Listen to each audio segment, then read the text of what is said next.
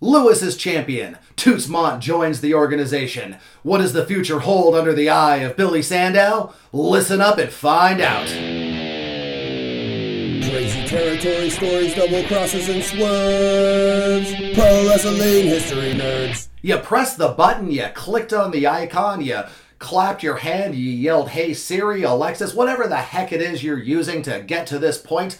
What am I talking about? What's happening? Who am I? My name's Nick Gossert. I am a pro wrestling promoter, a booker, but more importantly for today, I am a pro wrestling historian. And I am here as always with the Alvin and the Chipmunks to my Dave. What a labored uh, little metaphor that is, but Chongo! What's Oh, going in- on, Chongo Bronson? I'm in trouble now, man. Dave Seville and the Chipmunks. Okay, as long as I get to uh, get away with all those kind of shenanigans. Alvin was Alvin was a real rebel. Oh yeah, well now we can sing wrestling, wrestling time is here. We shouldn't do that ever again.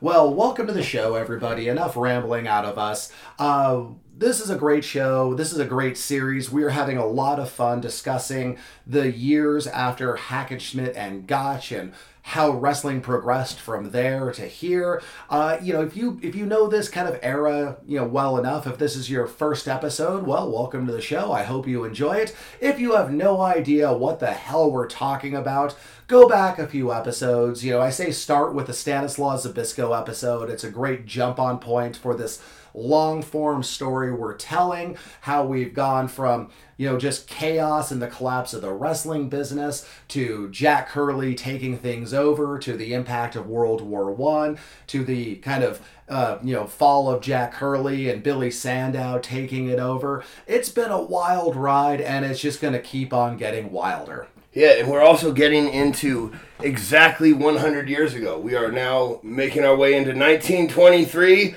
99 years ago, and this is where all of the things we hold as sort of standard tropes in modern professional wrestling are becoming developed and sort of it's like it's like when the ocean makes the rock shape the way that it is. These are things that formed out of necessity based on the, the times. And that may be more topical than you even know because we are going to be discussing how a lot of what we consider the normal things in pro wrestling booking today, how they were birthed in the year 1923. So this is going to be an exciting topic.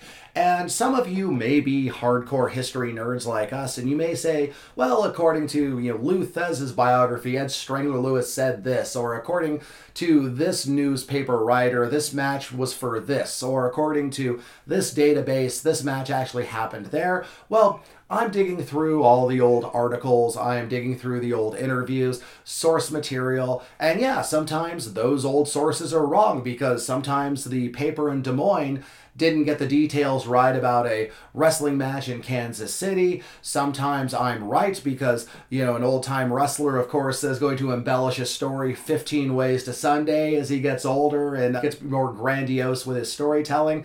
Who can say we're doing the best we can with what we're working with? You know what, man? Unless you are a well polished necromancer that shows up at the door with the corpse of Billy Sandow to spin the yarn himself, I really don't want to hear it because we are doing the deep dive into the bedrock of the history, man. The Hippodrome Express is equipped with a drill like those things that get you to the Technodrome, Daddy. And we're going to the bedrock, brother, so strap in.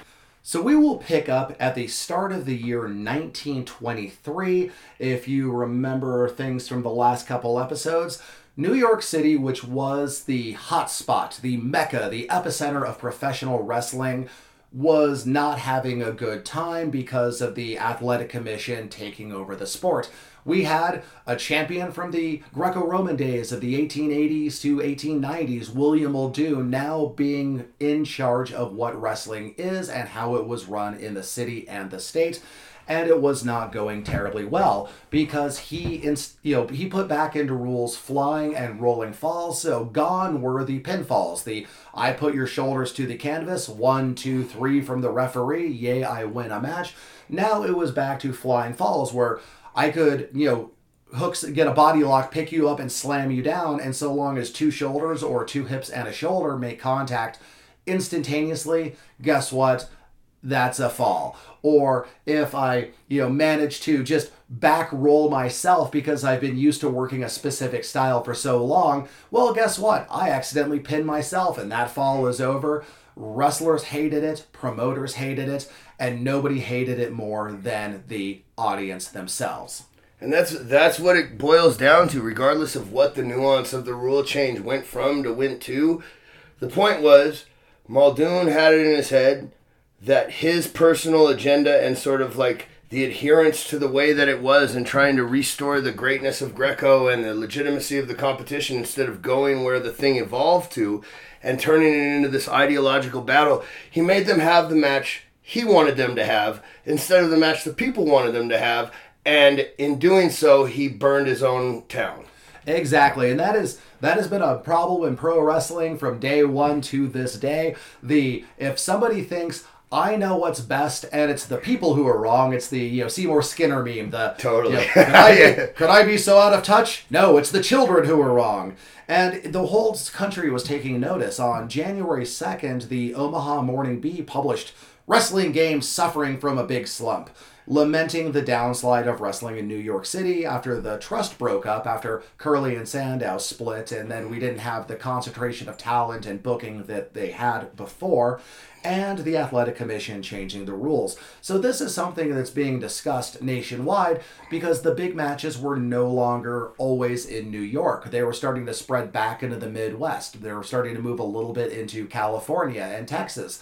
So different places are now becoming the the big draw states and the big draw cities because they could still book the way they wanted to book. They could have the rules that they wanted to have, the way that the audience wanted to see the sport unfold. Yeah, and it's it shows that everything changes, but everything kind of stays the same. Because here it is, hundred years later, and New York is leading from the front by staying behind.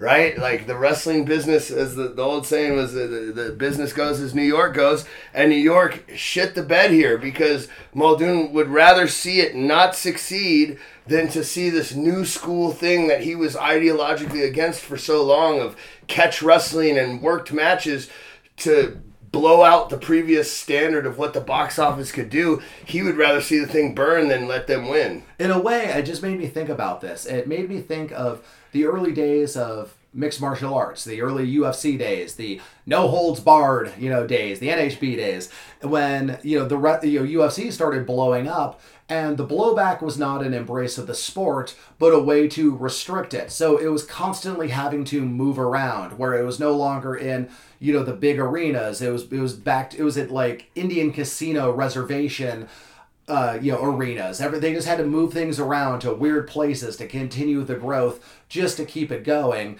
This, I mean, this this sport wrestling, it still had the giant audiences who wanted to gobble it up, and there were friendly cities and states. But the shifting of where marquee matches had to be hosted to make them meaningful and good really had an impact on what the entire business was up to. Yeah, and it sucks because it's not outside factors that are, you know, negatively affecting the course and the progress of professional wrestling as a, as a whole, as an art form, as an entertainment form. It's the internal fighting. That it's the the internal war between uh, you know, different ideologies that ends up preventing the progress from being what it could be, right? And that's that's almost more tragic. And you'll keep that in mind as you start hearing where all these matches are being held. You'll see what cities start picking up the slack when New York dropped the rope. And another fun thing in January, on January 8th, the Omaha Morning Beat, what yet again, it's always one of my favorite papers for wrestling, gave the wrestling world a serious bit of foreshadowing with Big Munn may turn pro wrestler discussing Wayne Munn's athletic career in college and being Missouri Valley champion in 1916 and 1917 before shipping off to the Great War. Larney Lichtenstein, formerly Pesek's uh, manager, was trying to lure him into the business, which would be a history defining moment, but not in the way that they imagined. That's a thing we'll talk about a lot as we move down the line, but it's just fun to see the the seeds being planted to uh, you know the mighty tree that is the the punchline on this story. January 10th, Ed Lewis defends his title against Demetrius Stefanos in Los Angeles in front of 7,000, the biggest wrestling draw in LA at this point. Los Angeles was just starting to become a popular destination for cool kids, weirdos, and showbiz phonies, so of course it would start drawing pro wrestling at that time. Yeah, that's it. Probably was the exact antithesis of a market of New York in terms of the ideology. They're show business. They want. They understand that it's about the draw and the money as opposed to the pure sport and competition, which does have its place. But that was what the, a lot of this ideology came down to in the issues with New York. He was trying to to preserve from the previous era where it was the legitimacy was so sacred when that was not what would draw you a house. People wanted the show, man, and I'm sure California was hip to that game quick. Oh, absolutely.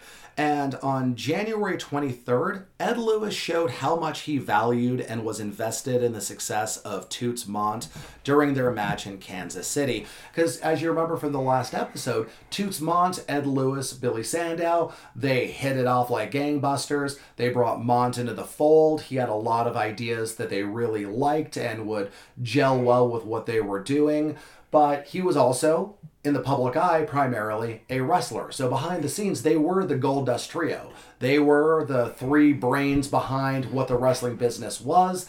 But to the public, Toots Mondt was Toots Mondt, the wrestler. And he had this big match with Ed Lewis. And in it, Mondt successfully escaped the headlock whenever Lewis applied it. At least 15 times, Lewis would apply the hold, only for Mondt to get a crotch lift as a defense. Lewis won the first fall in 1 hour, 25 minutes with a toe hold. They went at each other hard, fast, and aggressive in the second until the time ran out.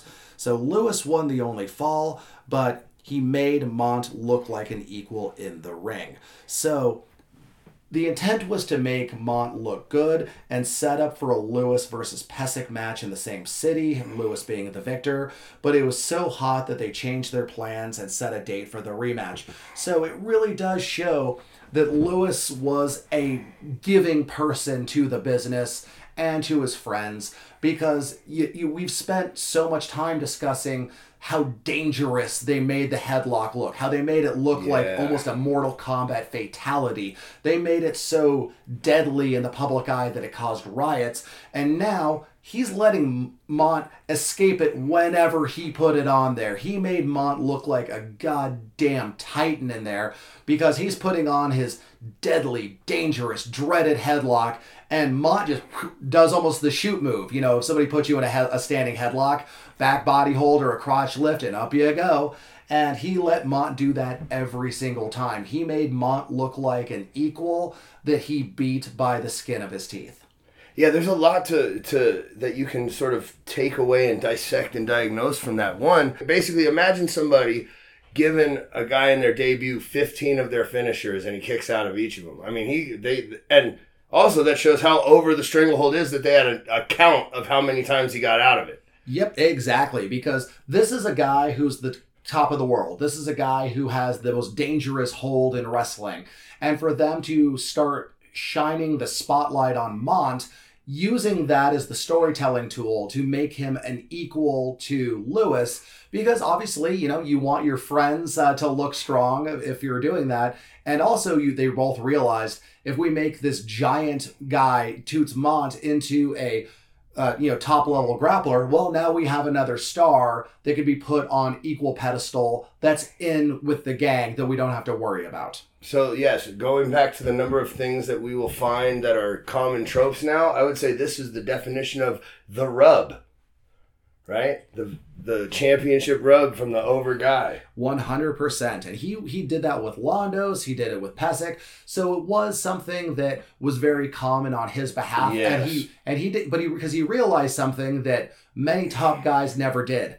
That doing that does not diminish his own star. Yeah, you're only as good as your contemporaries. That's the difference between Mayweather and Ali, right? Is Ali had all of these juggernauts that were, you know, Ali versus this monster, Ali versus this monster. You are all, you know, you're only as good as your your best opponents. And I, even though he has been very generous, I haven't seen him put that level of a sort of respect on somebody yet. And I think that that's another element of them building a new star. And in the exact opposite direction, uh, a favorite story of mine, I love reading about this one. On January 25th, wrestler Nat Pendleton walked into a trap.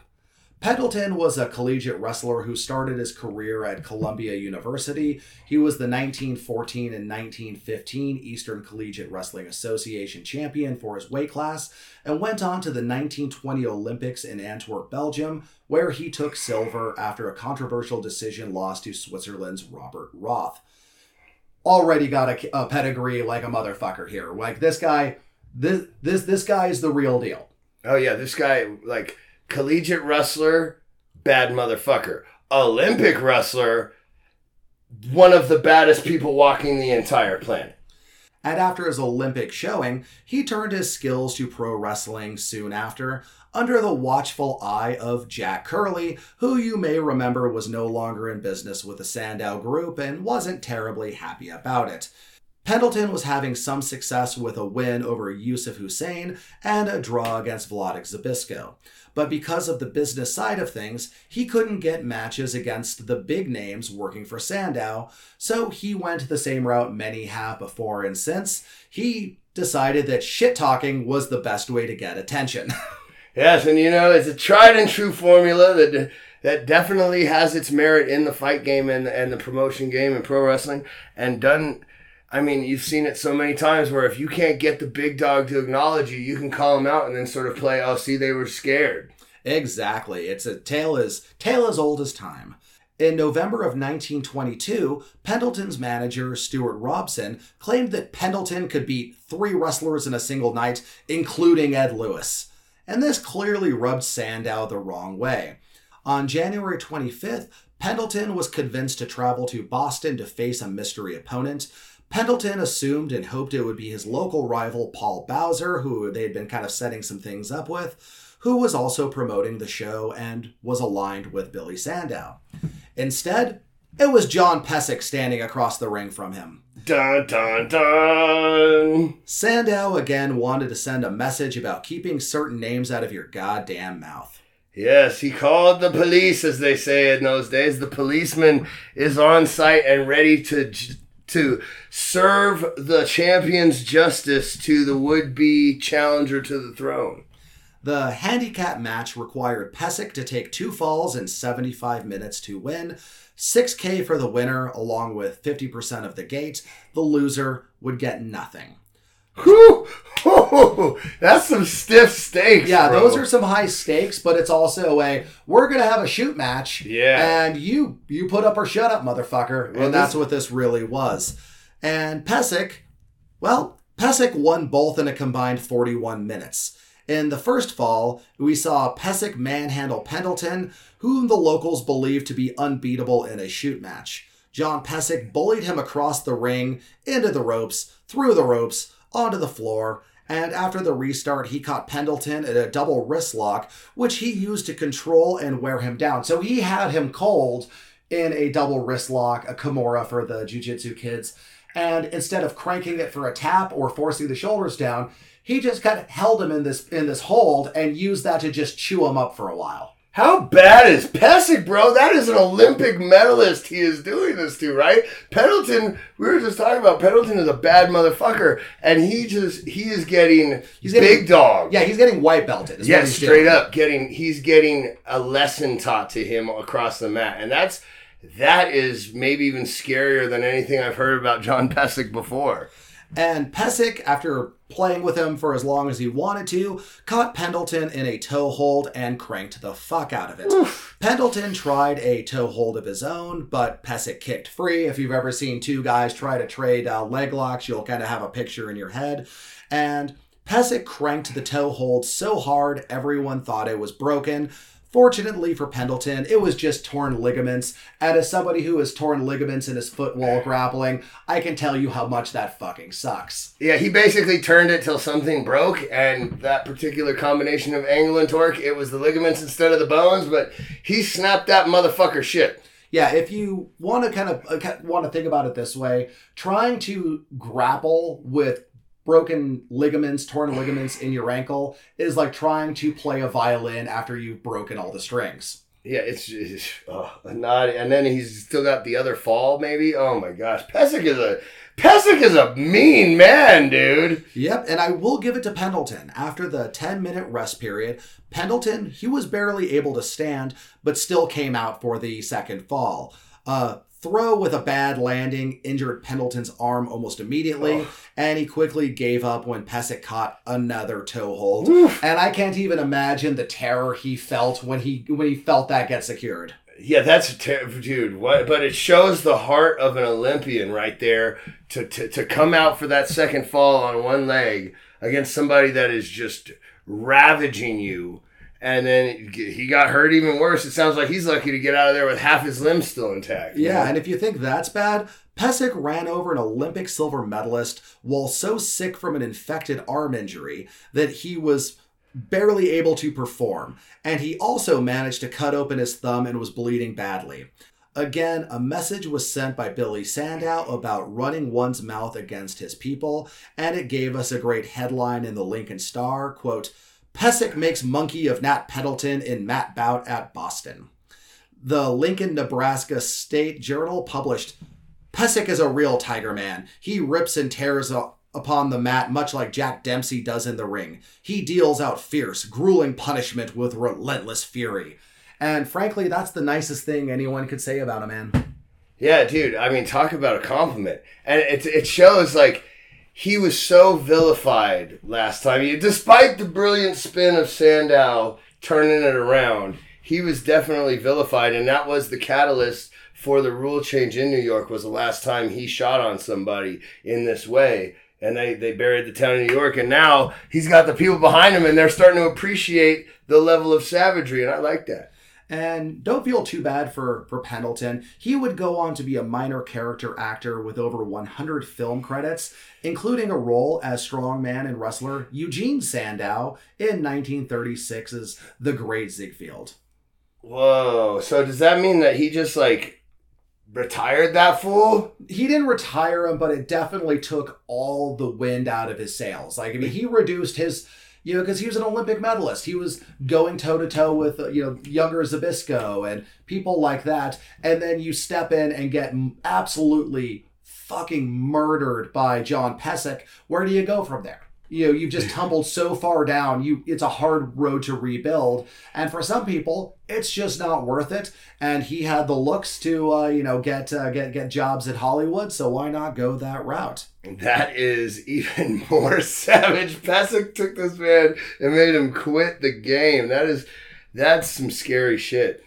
And Pesek, yeah, he was getting a reputation for violence on par with Dempsey. He was lightning quick and relentless. He also, at this point, had a private gym at his Ravenna farm with a full size ring, gymnastic rings from wall to wall on the ceiling, sandbags, and a punching bag. And I, I'm almost envious of this gym just reading that description. And you'll be thinking, like, sandbags and gymnastics? Well, combat sport fitness is not lifting weights. I don't know. You may look at guys on WWE programming and see their bodybuilder physiques, but real combat, real wrestling, real boxing, real MMA uh, physiques and combat readiness and working out is not doing 15 types of bench presses so you have very well developed, you know, bodybuilder pectoral muscles. It is throwing around sandbags. It is swinging around a steel mace. It is doing, you know, rings, you know, routines for gymnastics because it's all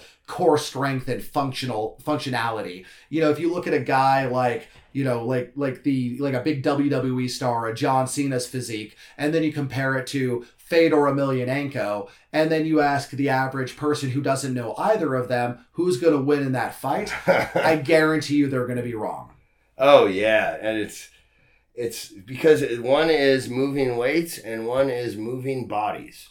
And everything that you just described in his home gym is about moving bodies. That's basically a ninja training center. Oh yeah, I like it sounds like the world's coolest jungle gym made for beating asses. Yeah, and that's pretty much what a fighter should train in is like a ninja jungle gym.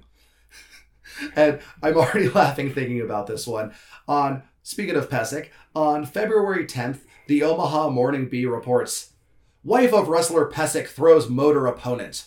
Making light of Pesek's wife plowing into an oil truck with her sedan, flipping the truck onto its side and slightly injuring the driver. Whoa. So yeah, so, so John Pesek's wife was just dri- like fucking blew through a stop sign, probably not texting since it's 1923. Hit a truck. The truck fell, got knocked on its side. Guy got hurt, and the the the newspapers are just saying like, "Oh, looks like John's not the only one in the family that can throw people." Dude, he's so over now. That's he's got like Mike Tyson cred with the media where he could just probably swing on somebody and they're like, he deserved it, man. Like that's that is incredible, man. It's good to know that they're not so pessimistic. Oh, I hate you. You're off. Who wants to replace Chongo on this show after that one? Good lord. Yeah, so the bar isn't high. and I, I found this other one. Uh, it has nothing to do with the narrative that we're telling, but I loved it so much I had to share. On February 15th, Spencer News Herald covered A.B. Snyder of Sioux Rapids filing a lawsuit to recover the $1,600 he bet on a wrestling match between Ralph Mankart and Johnny Myers.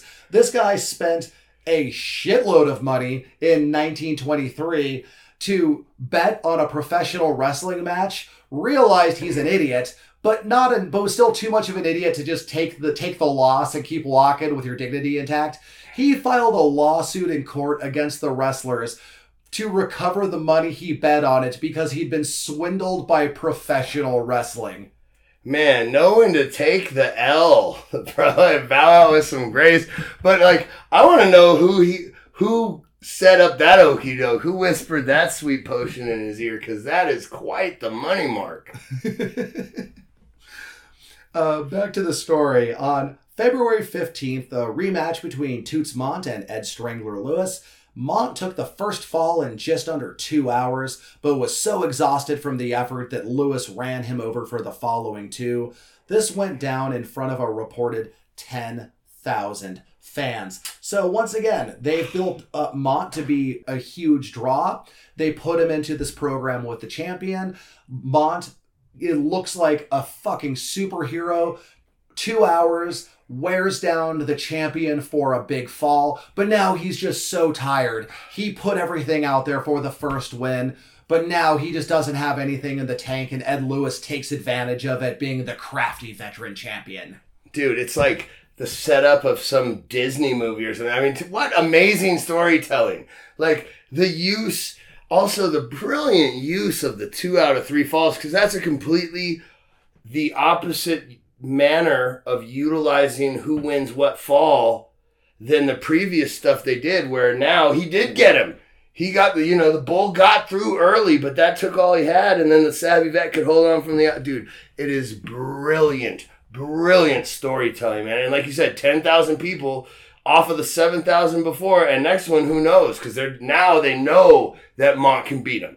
Because that's all it is. You get the baby babyface chasing. You got the established vet, the old gunslinger, and, and they want to see who's going to take him out. Now they know. They want to be there the night he does. Yeah, and this is pretty much, it's kind of, once again, it's a throwback to the original Strangler, Evan Lewis. When you have the title on a, on a very, very, very strong and good heel, the most important thing is to have a baby face chasing them. And Yep. that's what they have here with guys like Mondt, like they had like with Zbyszko. So they realize the formula and are just perfecting it. They're just cooking it down to perfection at this time. Because back in the day, you would have guys like Evan Lewis, but because it was mostly a shoot, he would be winning nonstop. And people would still be paying, wanting to see him lose, and were very happy when it finally happened.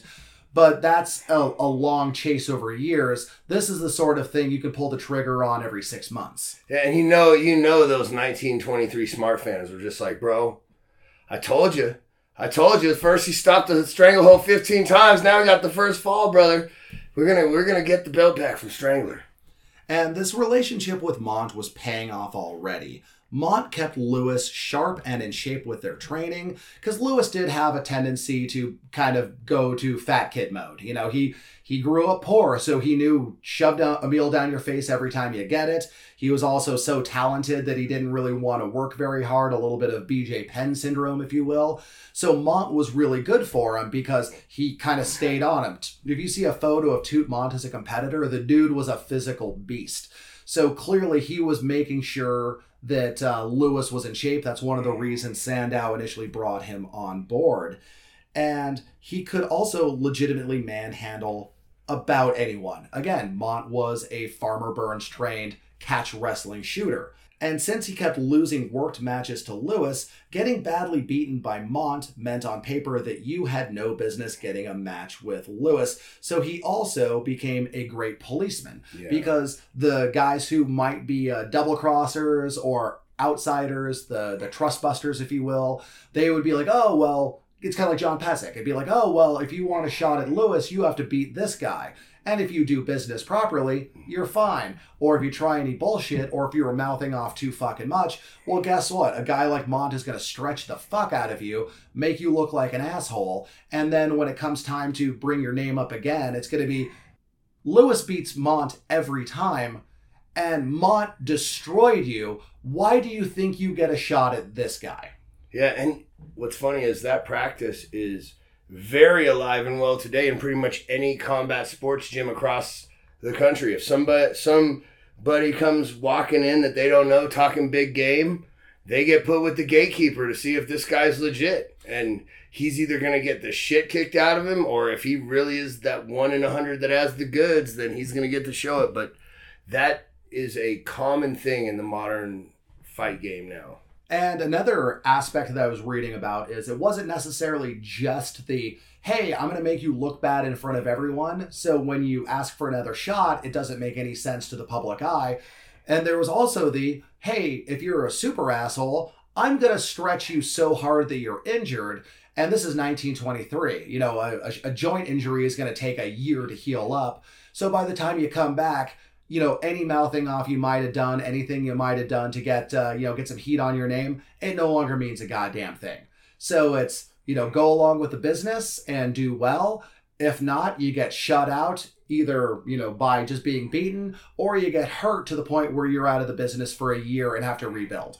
And what sucks is they're the one group that are actually right when they do that. They're being exclusionary because their formula works and people are trying to come in and fuck with it and disrupt it when they are literally setting the new standards of what professional wrestling drawing can be. It's kind of like I actually tweeted this the other day. I, I want to make a shirt of it.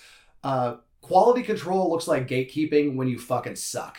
Yes. oh my god, yeah. Yeah, the cut print, that's a shirt for sure. I want one.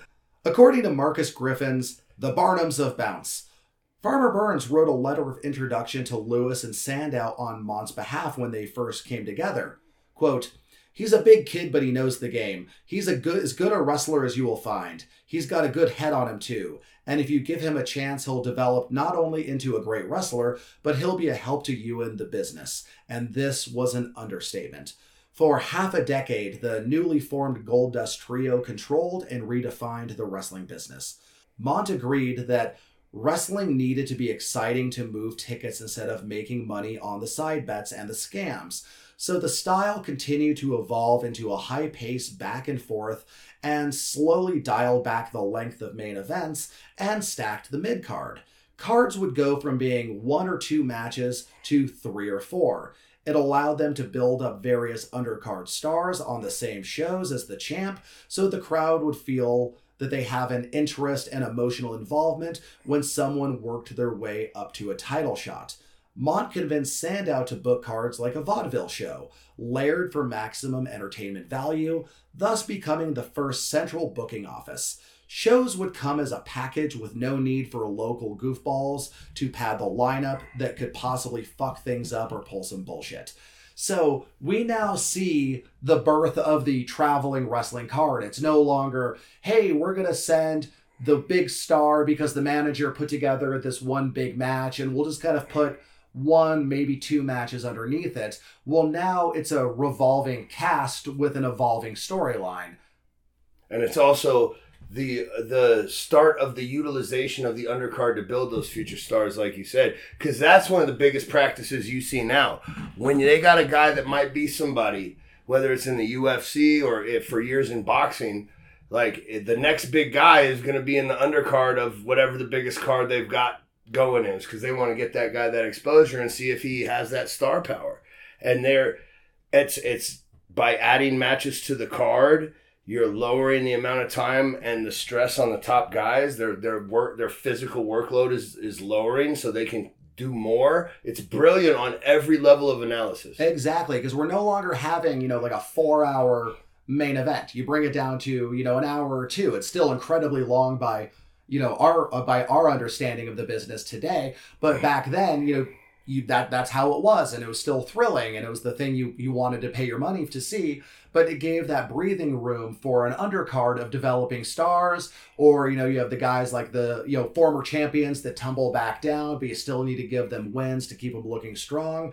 It's brilliant. It's how wrestling is done today when it's done right and it's how legitimate combat sports want to be when it works correctly. Yes and i love the way that that was phrased the the the structuring it like a vaudeville element for maximum entertainment value that's exactly how we you know whether you're talking about an individual match where you want the biggest pop of the match to be the finish or you're talking about the, the course of a show that is the way that it's done. And another thing that i truly loved reading about this they would communicate via telegraph using codes and carney kizarny terms so telegraph operators and anybody carrying the message wouldn't have any idea what they were looking at. So they would use they'd have to send us because they were a booking office so they'd have to send the finishes and the cards via telegraph and they just made sure it would be coded. It would, it would be like Ravenna over whatever. So to kind of you know so it would sound like yep. What what the fuck is this? But what they meant was like Pesek's beating this guy. Or they would use you know the Carney language Kizarny to send what would look like nonsense, but if you knew what you were looking at, you know what it meant, and that's how they would pass the messages state to state, town to town. Yeah, and again, it's another uh, standard thing that has become trope now. This is where it was invented out of necessity.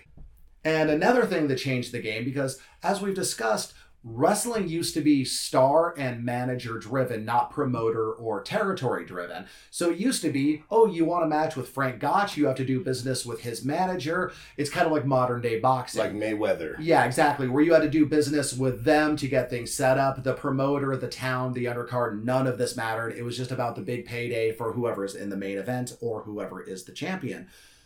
The Gold Dust Trio, however, they would run 50 50 gate splits with venues and promoters, which would mean much smaller profits for the local promoters who were used to the lion's share of the gate, often doubling as the main event star manager for an extra cut. So again, it's no longer this match is being put together by Emil Klank on behalf of Frank Gotch, so the two of them get 90% of the money. Now the local promoter has to bring in the show, not the one star. And in order to bring in the show, you have to do the 50 50 split. But honestly, that probably did mean more money overall because now you could bring that through constantly. It was a bigger show, a better show. You weren't burning people with bad matches for betting purposes. So it probably did make them more money on the long run, but it still pissed them off. Yeah, that's usually what happens, man. This is why we can't have nice things in the wrestling business. And the other issue is it also made small promoters not able to develop local wrestlers to main eventers because if they weren't contracted by Sandow, they wouldn't be booked at all. So it was difficult for a local promoter to be like, hey, cousin Goofus over here, I want him to be a big star. Well, if he's not signed by Sandow, he's not on the Sandow shows, but the Sandow Gold Dust Trio shows are the only shows that matter. So again, you're shut out.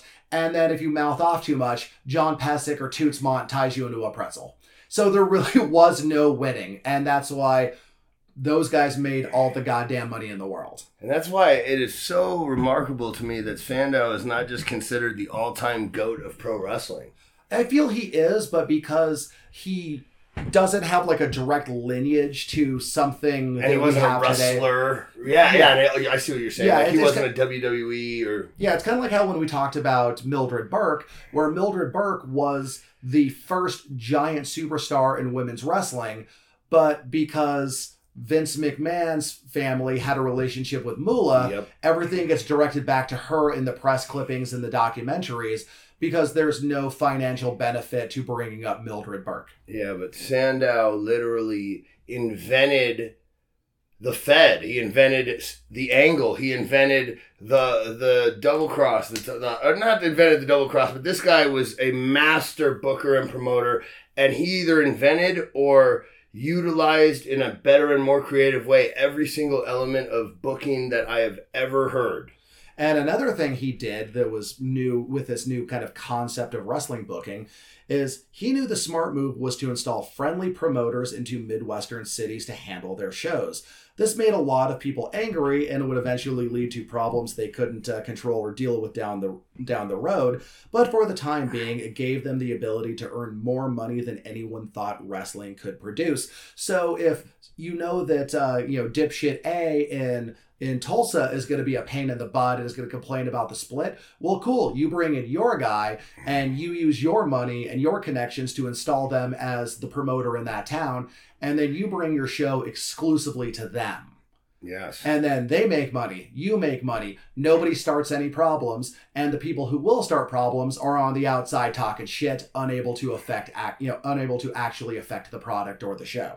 And that's it just shows the brilliance because they're going so far beyond pro wrestling to where they are literally running the infrastructure like as good as the mafia or the government or something. You know what I mean? Like they're they're locking it down and creating this monopoly of this new. They're, first, they're making it a thing that it never was, so no one else can keep up. Where now it's this traveling show. No one else has a traveling show. They've got it locked down that way, and now they're just further cementing it by putting in these. They're locking down their legacy, bro. It's changing the game. Yeah, uh, Billy Sandow, a comparison I, I really just I just thought of and I feel it really is applicable. He was wrestling's Michael Corleone. He was the Godfather. Yeah, he was straight up. if you watch Godfather Part 2 and watch him just expanding through intrigue and farsightedness and knowing how the business had to grow to survive and be profitable, Billy Sandow was Michael Corleone. That is maybe the best analogy that we've ever had on this show. Uh, unlike a certain somebody we're going to bring up again, on March 27th, the Perth Amboy Evening News covered William Muldoon refusing to greenlight the Ed Lewis Cliff Binkley match due to Binkley not being main event caliber. So again, this is the type of thing which is in a legitimate sport is a good idea. I remember when Pride decided to run some shows in the US and the athletic commission chopped a couple matches because they're like, this is an insane mismatch, you maniacs. What are you fucking doing? This guy's gonna get killed. But it's professional wrestling. It's everybody who has half a brain knows it's entertainment, not a, uh, a legitimate shoot. But Muldoon is still regulating it like it's a legitimate sport. So he's saying, oh, this guy can't wrestle the champion because he's not a real contender in my eye. So every time they try to move a match back to New York City, they would draw good money at an armory or at Madison Square Garden. Muldoon found a way to fuck it up for everybody. Man, that is this guy just is not fun to have at your party, is he? It's so funny to watch Muldoon. He was the subject of our first two episodes. Go from the hero of the wrestling world Yeah. to the guy that everybody just wants to go the fuck away forever. So you either die a hero or live long enough to see yourself become Jim Cornette. Exactly. But Lewis clearly didn't mind. He kept busy with wins over Jim Londos, Alan Eustace, and Dan Koloff. Not sure if he's any related to other famous Koloffs, probably not, but I like to bring it up. And we start seeing more non headlock finishes and opponents escaping the hold. I feel like it was an intentional attempt to take the heat off Lewis in light of previous riots and public scorn, and makes his opponents look stronger, thus making himself even stronger by adapting with new tactics. So, by keeping the headlock in his arsenal but breaking up more toe holds and double wrist locks, it shows that the the talent around him, the contenders are getting stronger and smarter. yeah. Exactly, they're evolving. But then he's even craftier still because he has these other tools in his uh, arsenal that he can break out and still win the matches. And it also, I feel, keeps the matches artistically fresh because you're not just seeing a headlock finish every gosh darn time. Now he's doing this. Now he's doing this. So by all means, it's worthwhile to buy a ticket to see him wrestle yet again. Yeah, it's it's even, and it also. I don't think he's necessarily trying to position himself as sort of a baby face, as it were. But what it is is you, like you said, he's softening the image a little bit from the guy that chokes people and starts riots to now he's the top attraction. Everybody wants to see him. It reminds me a little bit of that Bret Hart run where he would just every match he would catch somebody in a different finish because it was just like he is the superior technician and that is the story that they are telling the, the the field caught up to his one hold and now his evolution is to adapt and be the technical wizard On April 15th, John Pesek beat Stanislaw Zbyszko in Kansas City. Three minutes into the match, Pesek rolled Zbyszko and himself out of the ring with an alligator roll. Stanislaus took a swing at him, missed, and they had to be separated by police and audience members. Back in the ring, Pesek was aggressive, working head and body scissors until he forced Zbyszko's shoulders to the canvas. Stanislaus couldn't get back to his feet for 10 minutes, and after the rest, his manager called it off after 10 seconds into the second fall. Whether it was a medical issue or a worked finish, it was still huge for Pesek's standing and set up a match versus Lewis. Zbyszko spent the night in the hospital claiming to have a concussion from falling out of the ring. Um, if true, that sucks, but he sure seems to fall and hit his head a lot for a man that should have that good a balance.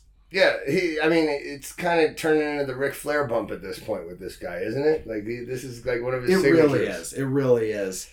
April 15th, Ed Lewis beats Wallace Duguid, or however you pronounce his name, Duguid, in Nashville. Duguid barely escaped 19 headlocks, so again, he's making the headlock look a little bit weaker, or his opponent's looking a little bit stronger, and reportedly was left with a concussion and rushed to the hospital after being unconscious for 30 minutes. I don't think that's true because if you're unconscious for 30 minutes, you're not knocked out. You are in a coma and probably dying. Yeah, you're pretty much dead, right? If you if you've been choked. So I guess what the let's read between the lines there, because what I just heard, he got out of 19, he didn't get out of 20. yeah. So I, I feel that was uh, not not a true medical problem, but it did lead up to this big match that really uh, really affected a career. May second, John Pesek versus Ed Strangler Lewis in Kansas City under promoter Gabe Kaufman, who promoted it as a shoot match, which is a weird goddamn thing to do, but whatever. Both he and Sandow discouraged betting on the match, most likely due to the legal concerns. So it's kind of a paradox. They announce it as a shoot, but they also don't want people betting on it because it's clearly a work. yeah, it's like it just shows the level of of deception and strategy because I think the reason they're yeah on the one hand they're presenting it as a shoot so people will bet on it and then they're saying don't do it so it, it actually further makes it seem legitimate because they're trying to re- preserve the sanctity of it and I think the, the additional element is because Pesek has been such an absolute maniac that maybe they think if it is a shoot fight then Lewis really might get beat And that was the rumor. Uh, everybody assumed that this was going to be a title switch since Lewis was supposed to be on his way for a European tour. And instead, Lewis steamrolled Pesek in two straight falls, winning both falls with a toe hold in one hour, two minutes, then two and a half minutes after that. 15,000 people showed up to see it. This may sound like a success, but it absolutely killed Pesek's credibility in Kansas City. They built him up as a contender, they built him up as a monster, and he was killed flat by Lewis. In some cities now, he was too dangerous to book because of shoots, and now in one city, he was unbookable for looking weak in a work. Wow, that's a, that's a tough spot because I was wondering, it's like what happens when the policeman finally gets a shot at the title? I mean, one classic example of that was when Chuck got to finally fight Tito for the 205 belt, right? Where he was kind of his de facto policeman, even though it wasn't intentional, but it was like he that was the guy you had to beat to get a title shot, and Chuck eventually took it over. But in this booked way, yeah, I couldn't see uh, without the tie. It's awesome that it because they used everything Pesek did to reinforce Strangler as the man. Yep, but unfortunately, it just it, it ma- did make Lewis Fell look flat, strong. yeah. But it fell flat because now you have a guy who was built up as a monster and he looked like shit. Steve Yohe found an article for his Ed Lewis biography that was from the Kansas City Star. Quote, John Pesek fooled the folks around here. A lot of them, anyway. They thought he was a great wrestler, but his showing was a thing of sorrow to those who liked the Nebraskan. Ugh. He had been called the Tiger Man. For Lewis, he was a tame tiger. Pitted against other wrestlers, Pesek had been a real demon at wrestling with strength, skill, and fury. Matched against the champion, he presented a sorry plight. He may be able to go elsewhere and stage a comeback, but it will have to be in Boston or some other favorite city. It will not be Kansas City. So yeah, he, he that that showing buried him in the Midwest, which is where his bread and butter was at the time. See, I gotta say that was one of the few times where I've seen them sort of play. Maybe it turned out the wrong way, but you know what? When right when you said that he steam that Lewis steamrolled him for two straight falls, I thought that is brilliant. But obviously they weren't ready for that level of, of Sandow yet. No, absolutely. Uh, he did rebound on May 17th. Pesek is booked out east again with a match against Greek wrestler George Katsaneros in Boston's Grand Opera House. Katsaneros was a popular babyface in the area with a fearless style and was matched against larger opponents regularly. Max Bauman claimed that Pesek would throw his Greek opponent twice in 35 minutes, but the tenacious Castaneros dragged it out for over two hours. The pop of the night was strangely for a move that didn't happen. Castaneros grabbed a headlock and Pesek hoisted him up high for a slam, but then set him back down again as a show of respect and sportsmanship. The crowd applauded wildly, and Pesek went on to win via pin at two hours and one minute. So he really must have liked this guy, and the guy really must have been playing ball for him to pick him up for something that would have been brutal, and he just sets him down with a show of respect. So it's either he really liked the guy or he was dead set on kind of rehabilitating his image in the press. Yeah, I'm thinking it's more of the latter because I'm thinking he's like, no, no, no, no, don't kill him, don't kill him. Down. We're, we're nice, Pesek now. Yes, rehab the old image. And in another weird aside, George Katsaneros went on to be a silent film actor, usually playing wrestlers, boxers, and henchmen.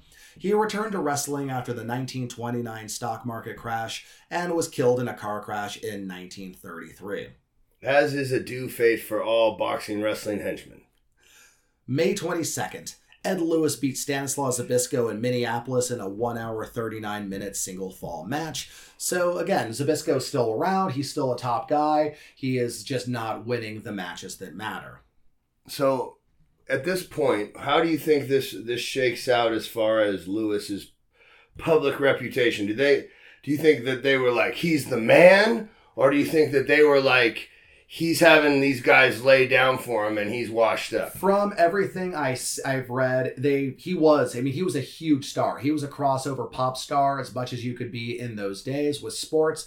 He was on the level of you know Dempsey or you know Babe Ruth. He was a big sporting star. He was a big deal. So when he beats people, it seems legitimate. So nobody's seeing him as like a washed up guy taking on bums and works. He is enough of a star for everything him that he did mattered. Yeah, that speaks to his star power too. If the same finish didn't disrupt his sort of public perception and absolutely derailed Pesek. But one thing that definitely didn't help his public persona, on June 21st, the press announced that Lewis and his wife Ada were divorced, with the charge of cruelty being the cause. Dr. Ada Scott Morton Friedrich apparently learned of this divorce from the press and didn't believe it at first because he filed it in a different state. So his wife one day wakes up, reads the paper, and finds out that she is now divorced. Definitely a heel move there, buddy. Dude, that's like the first time anybody dumped their girl over Twitter. Like, that's pretty savage. That is some heel life shit for sure. Ed Lewis went on to spend the rest of the summer in Europe, working occasional matches, but it was clearly mostly a vacation for him in Sandow. And you'll notice that most summers in these stories are pretty uneventful. That's because farming and baseball took precedent during the summer months, and wrestling arenas didn't have air conditioning at the time. Those are some pretty big strikes against wrestling being big at, in these days. Yeah, summer was traditionally kind of the wrestling off season because exactly that the heat. The heat was the thing, man. The heat will kill you. It sure will. So Lewis, he had, like I said, six matches while traveling in England and the rest of the continent, but it was mostly just travel. He returned to America at the start of September. Meanwhile, during the summer, on July 4th, 1923, Jack Dempsey took a fight against Tommy Gibbons in Shelby, Montana. The fight is called the Sack of Shelby because the town made an insane offer of $300,000 to secure the fight, and most of it going to Dempsey. Dempsey hadn't defended his title in two years, and an assumed washed up Gibbons gave him a hard 15 round fight. The fight bankrupted several banks in Shelby because of the losses that the city guaranteed. And after this, Tex Rickard offered Dempsey $500,000 for a fight against Luis Ángel Firpo. And with those paydays, Dempsey was no longer interested about a worked boxer versus wrestler match against Ed Lewis. So that match that everybody was trying to build towards in 1922 it never happened. It never worked out for scheduling reasons. Now it didn't happen because there was no need for it to happen. Dempsey was now active again. He was making huge amounts of money doing what he actually loved doing. So this was a back burner thing that no longer was required for anyone's career and it just drifted off into the ether. I've never heard of an entire town being a money mark before. That's pretty. You Oh, got to yeah. be over. It was like the monorail episode of The Simpsons. Yeah, totally. It's like they just got they just put out all this money and and Dempsey's like, "How much? Fuck yeah, let's do this." And then the match was kind of a disappointment because everybody expected Dempsey to kill the guy and there was no way to make that amount of money back off of the show in Montana, so it just destroyed the town. that is awesome. And while Lewis was in Europe, Toots Mondt spent his summers hunting and finish in the Ozarks and met up with Lewis and Sandow upon their return. Lewis had put on weight from a summer of beer and rich foods. Mondt took responsibility to whip the Strangler back into championship shape. That fall, the papers reported Lewis being engaged to a member of the Russian nobility living in exile after the Russian Revolution and Civil War. He claimed that he met Princess Maria Trevaska in Germany during his travels. Various wedding announcements were made for various cities, but nothing came of it, and soon she wasn't mentioned again, making me wonder how much truth was involved in the story and if she ever existed. He's she he had a Canadian girlfriend. Yeah, she's a Yeah. model and she lives in Canada, so you'll never meet her. Yeah, dude, he like put out his own catfish story or something to like get the heat off of his divorce when he came back. I don't know, but That's that a weird one. smells yeah. like a Sandow somewhere. I don't know Yeah. because that's that's an odd bird. It, I mean, it's very much celebrity drama. yeah, yeah, but he's he's definitely getting to watch the birdie for a reason. Yep. And he spent most of November in California dealing with his divorce settlement. Earl Caddick, hey, remember Earl Caddick? He gave up wrestling after losing his title shot against Ed Lewis in 1922, and he made the Omaha Morning Bee on November 11th with an article claiming that he had found religion and became an evangelical. His seven year phenomenal career in the ring was officially over.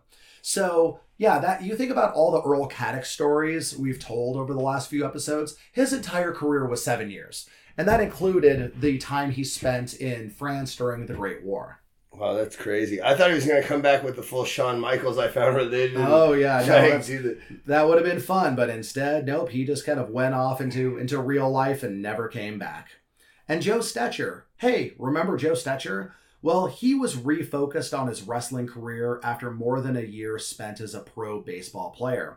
He became the main event star in St. Louis under promoter Tom Packs. He was not a Sandow wrestler. Remember, he kind of he kind of sided with the Curley side of things when the trust broke up, so he was on the outside of the Sandow business model.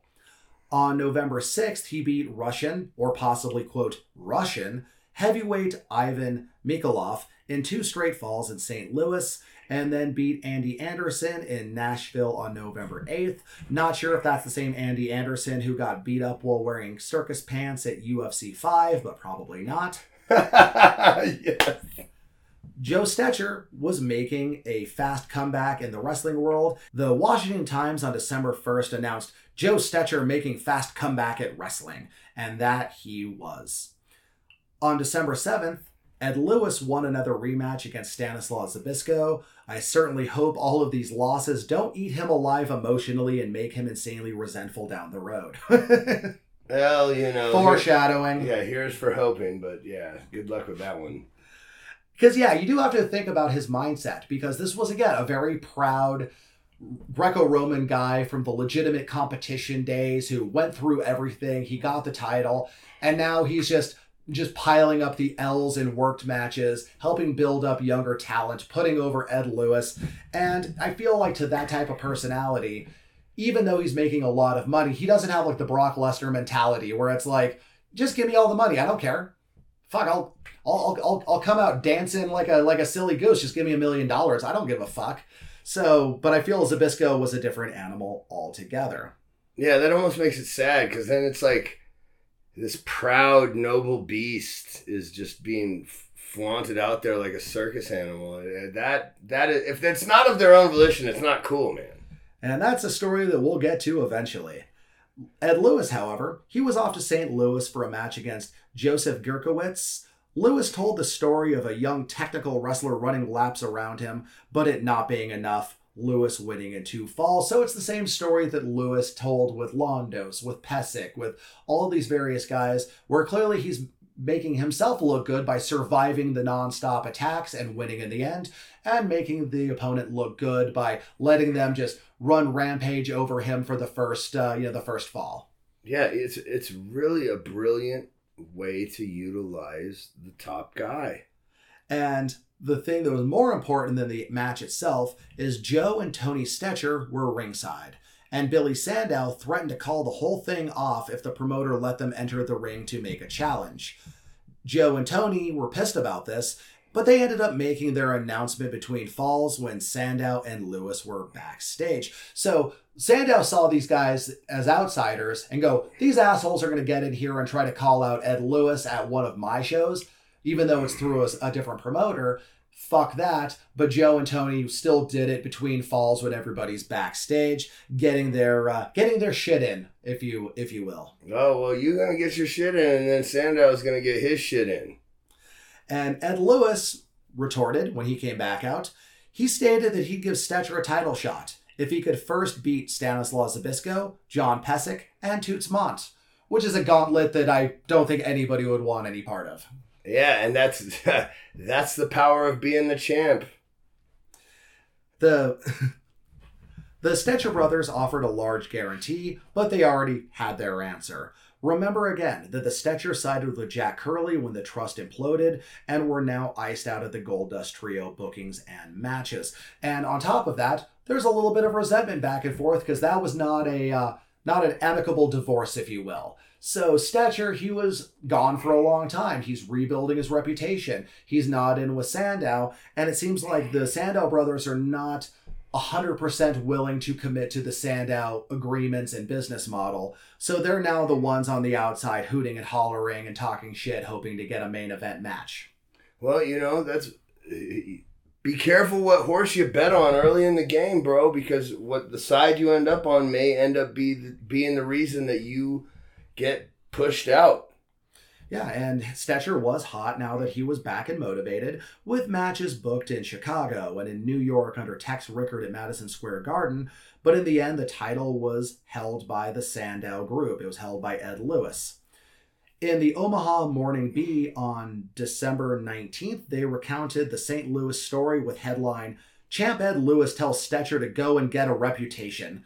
Ooh. Which feels like a devastating old time insult. That sounds like the sort of shit that would have got like a like a rapper shot back in those days. Go and get a reputation. Oh, you want to fight me? Go and get a reputation, kid. Dude, that is like yeah, that is some like that's slapping somebody with the verbal glove for sure. yeah, that is that's Olympic level disrespect, and I take my hat off to it. Dude, I dude, I'm gonna have to bring that one back. Go and get a reputation. That is that is like the meanest insult you could have ever heard on the playground.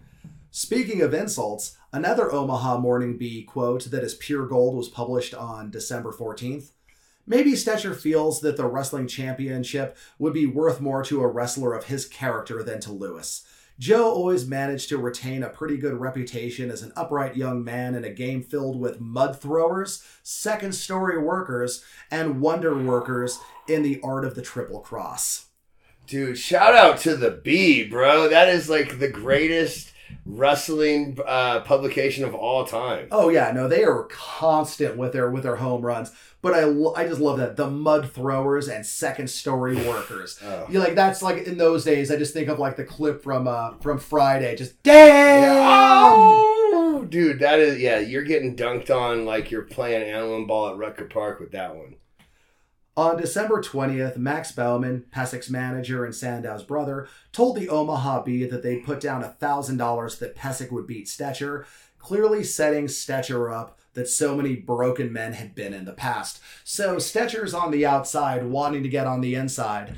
Lewis wants no part of it unless they, you know, really sign on. And now Pesek's the one poking and being like, "Hey buddy, hey buddy, I got a thousand bucks says you can't beat me. Hey buddy, you know, so they, they put that that that gatekeeping that uh, policeman model is so good and so effective because Stecher was a a grade A shooter. He was a great wrestler, legitimately good at submissions, but being told you have to beat Pesek and Mondt in order to get to the uh, to, in order to get to Lewis, that's a tall order, especially Mondt, who was probably 50 pounds heavier than uh, than, than Stecher was. So they built a a business model. They built a system. They got it going coast to coast. They got their people in the right places to control every aspect of it. The money was pouring in, but now we are starting to see the stars on the outside taking harder shots that can only be retaliated with harder countermeasures.